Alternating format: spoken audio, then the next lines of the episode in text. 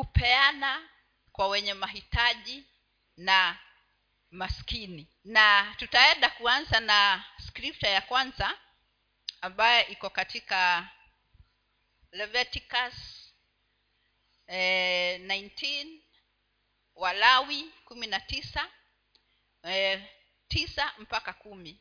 Leviticus 19:9 says when you reap the harvest of your land do not reap to the very edges of your field or gather the, uh, the greenings of your harvest. Nimesema 9 mpaka wapi? 10 9 and 10 do not go over your vineyard a second time or pick up the grapes that have fallen. Leave them for the poor and the foreigners. I am the lord your god. Bwana asifiwe haya ni maneno ambao yako katika eh, agano ya kale na ni sheria kati ya sheria amba, ambazo mungu alipea alipatia musa wakati alikuwa anawa wa, watayarisha wataishi namna gani eh? wakiwa kule jagwani wakiwa wengi mungu akapeana sheria ili waweze kuishi na mahali tumesoma ni neno la mungu mwenyewe kumwambia musa waambie hawa watu watakapokuwa na mashamba katika ile nchi ambayo nitawapatia wakienda kulima yale mashamba wasilime mpaka kule e, mwisho kabisa eh? wasilime wakamaliza na wasirudie ati wa, raundi moja wame, wa, wamelima okay harvesting. Ni kuvuna. Wasivune mpaka mwisho. Na wasirudie rudie hiyo ati wamemaliza alafu sasa wanarudia tena kuvuna. Na hata kama ni mashamba yao ya grapes ni misabibu eh? zile zimeanguka wasiokote.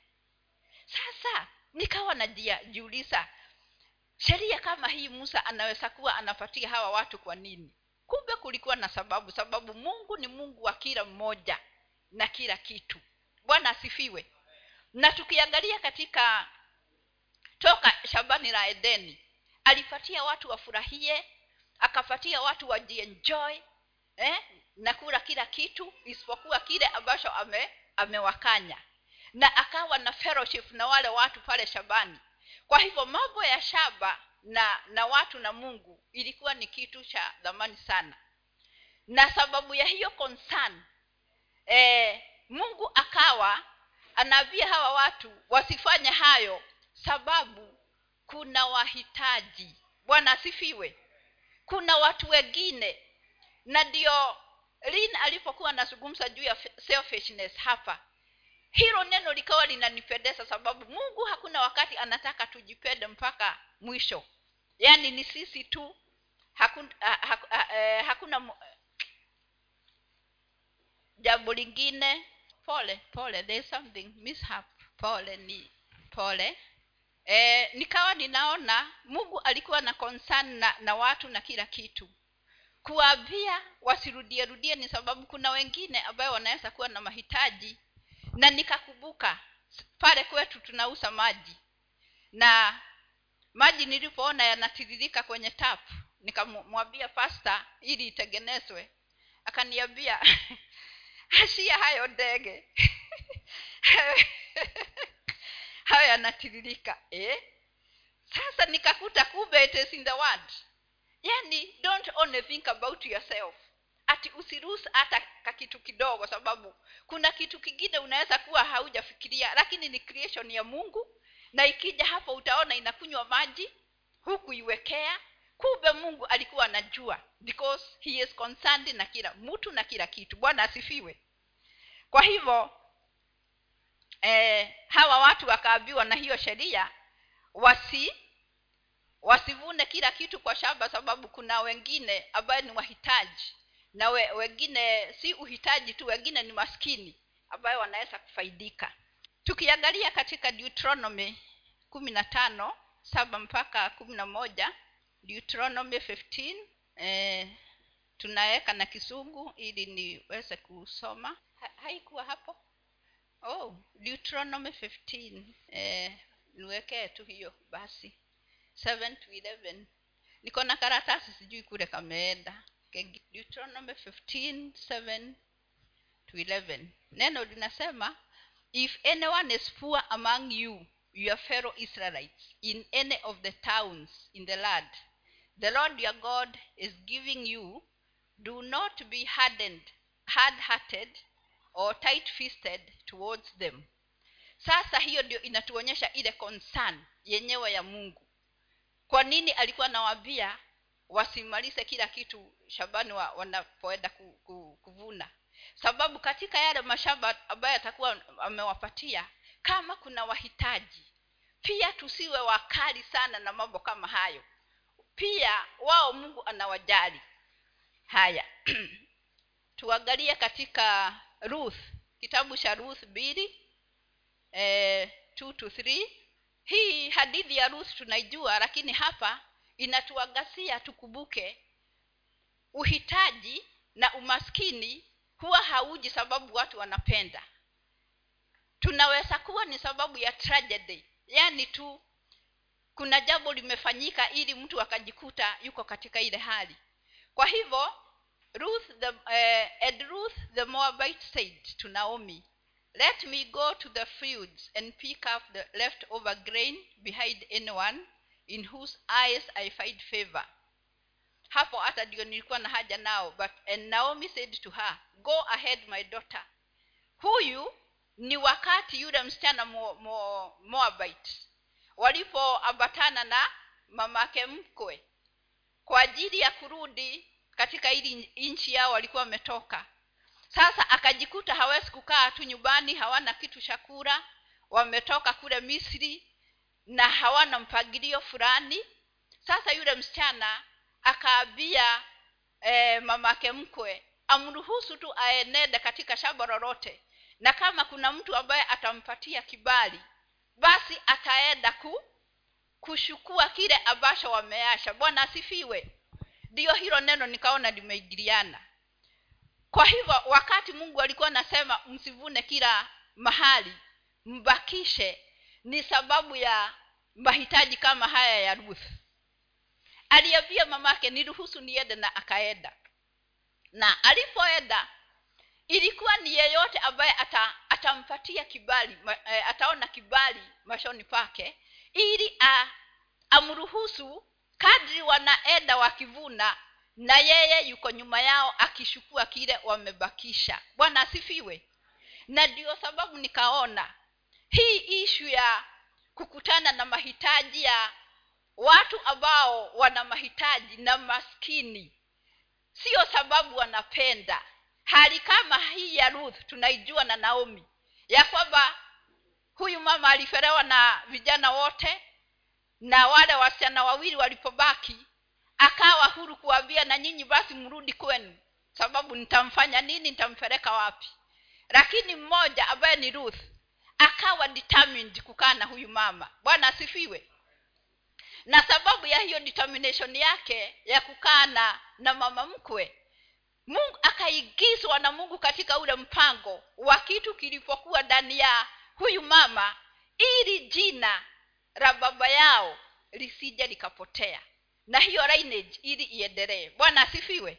Sasa wamerudi wamepungukiwa na kila kitu na hawana namna lakini akapata kibali e, katika shamba la mtu mmoja na hakuwa anajua ni shamba la nani. Yeye alisema yeyote atakapompatia kibali aenende nyuma ya wale ambao wameajiriwa wakivuna na yeye aende akishukua.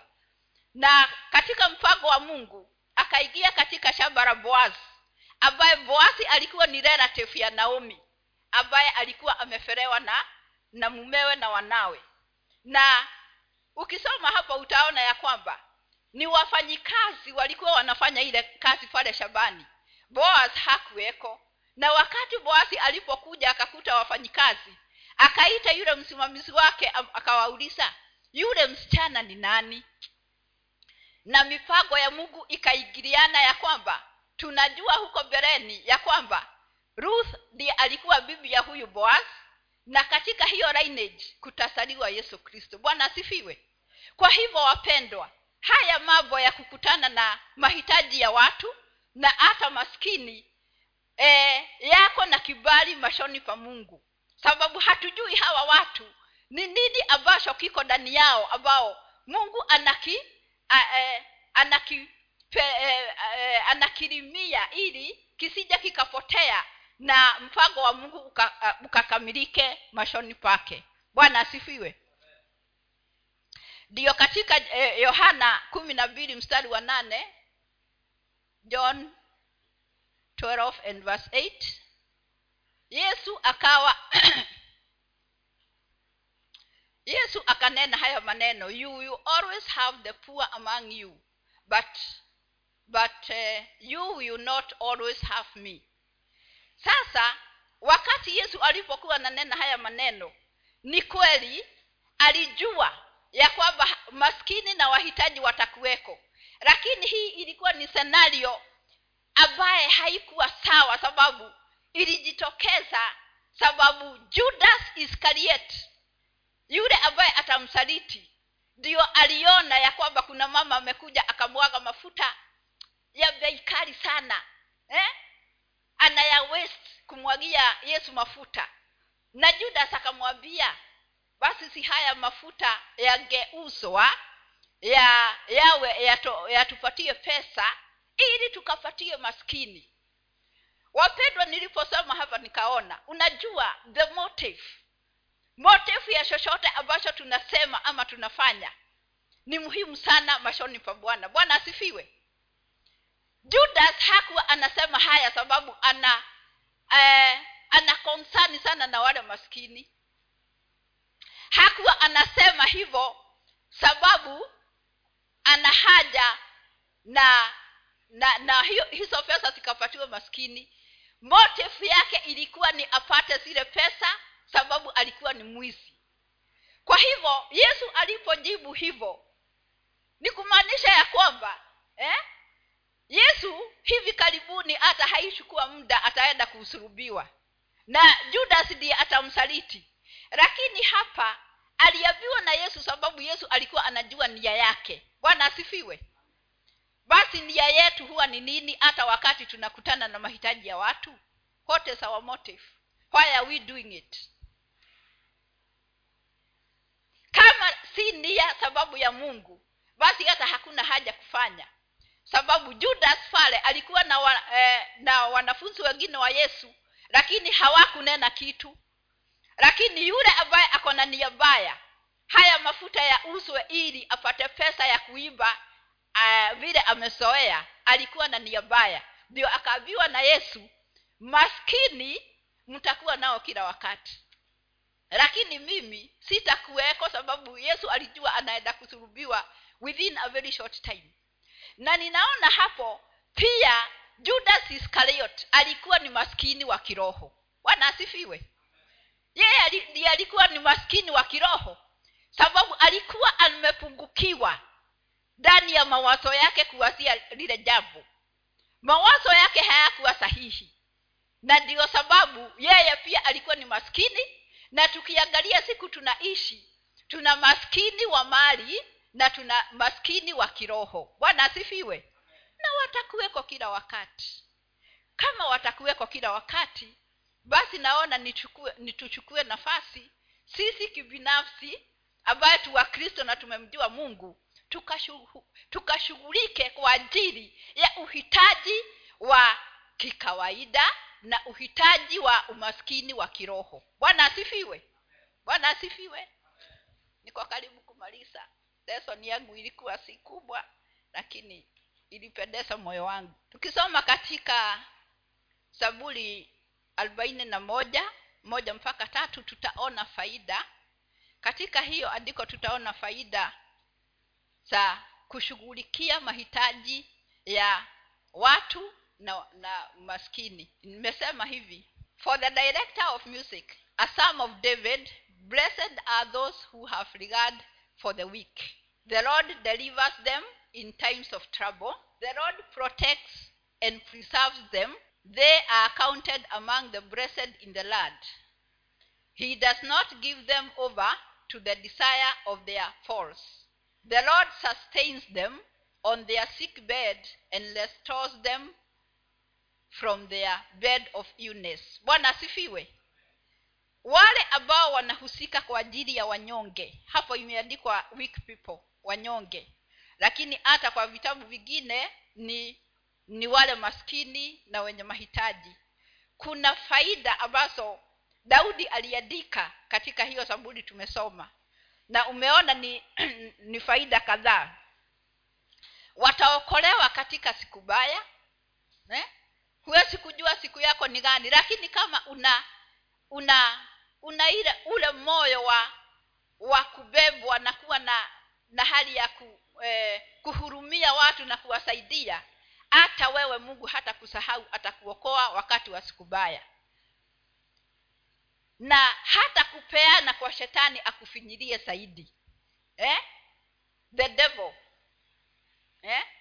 hata atakujaribu lakini hata kuangusha sababu wewe ni mtumishi wa bwana na kuna kitu na kuna kazi unamfanyia bwana katika ile ku, kuhusika kwa ajili ya watu wengine. Atakusimamia wakati wewe ni mgonjwa. Ukiwa pale kitandani atakuwa ni yeye anasababisha upone na utoke hata ile hospitali. Bwana asifiwe. Tunaweza kufikiria ni madaktari ama ni madawa lakini neno la mungu linasema tukiwa na kufikiria wengine basi mungu naye anatutoa. Tena amesema hiyo sick bed. Eh? tushukuru mungu hat, hat, hatutaraswa hospitali. Lakini hata wakati wa unyonge wetu atapatikana kwa ajili yetu na atatupreserve yani atatuhifadhi. Na neno la mungu kuna mahali linasema tunahifadhiwa ili tutangaze wema wa bwana. Bwana asifiwe.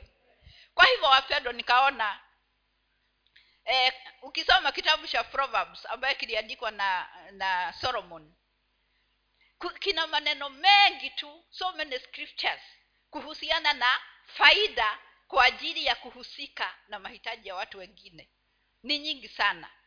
Lakini hii nitasoma na ndio ya mwisho in, eh, pia ni psalms proverbs. Psalms 138 niwekee hiyo 6 and 7 tutamaliza na hiyo psalms 138 psalms.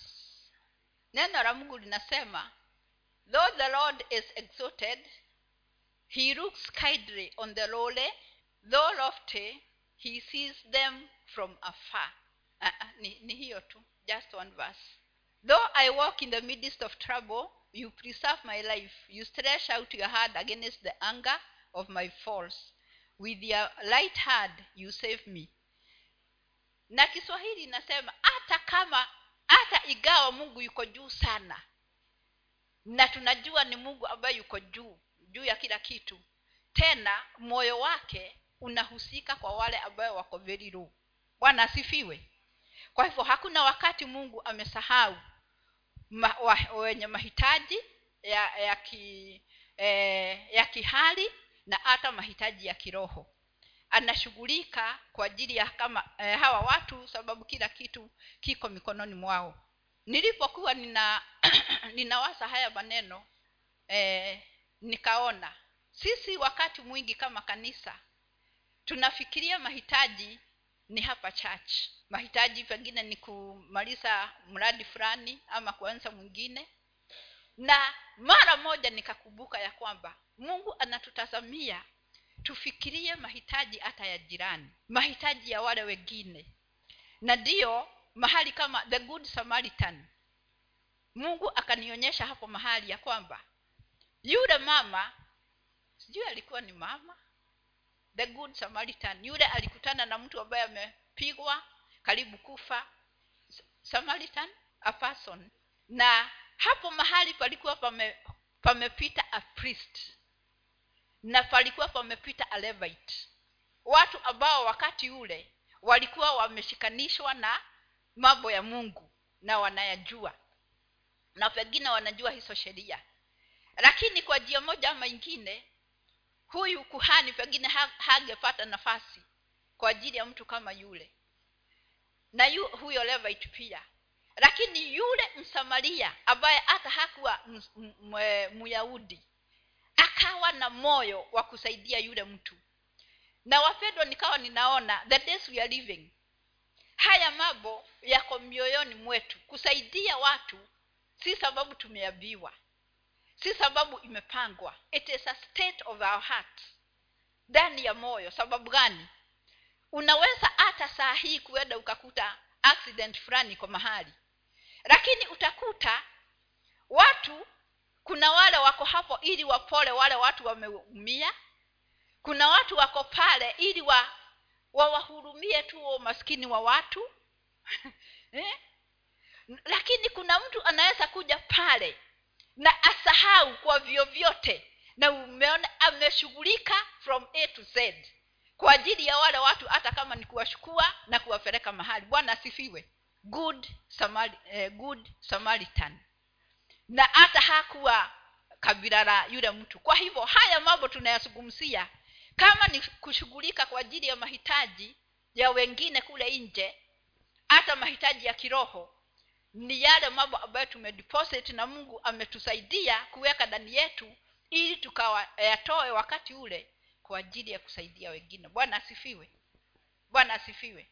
Nilikumbuka tu hivyo nikajua nia yangu ikaniondokee mara nyingine ati mpaka nifanye kitu kanisani. It is good because kufanya kitu kanisani na katika huduma it is a sign that eh, unamtii mungu. Lakini mahitaji ni mengi sana kule na kuna faida zake nyingi. Kwa hivyo kuna opportunities nyingi sana zetu za kufanyia mungu kazi. Bwana asifiwe. Na nikaanza kuwasa haya mambo na sijamaliza ninauliza mungu anisaidie kuwasa zaidi ili tuwe baraka moja na mwingine. Karibu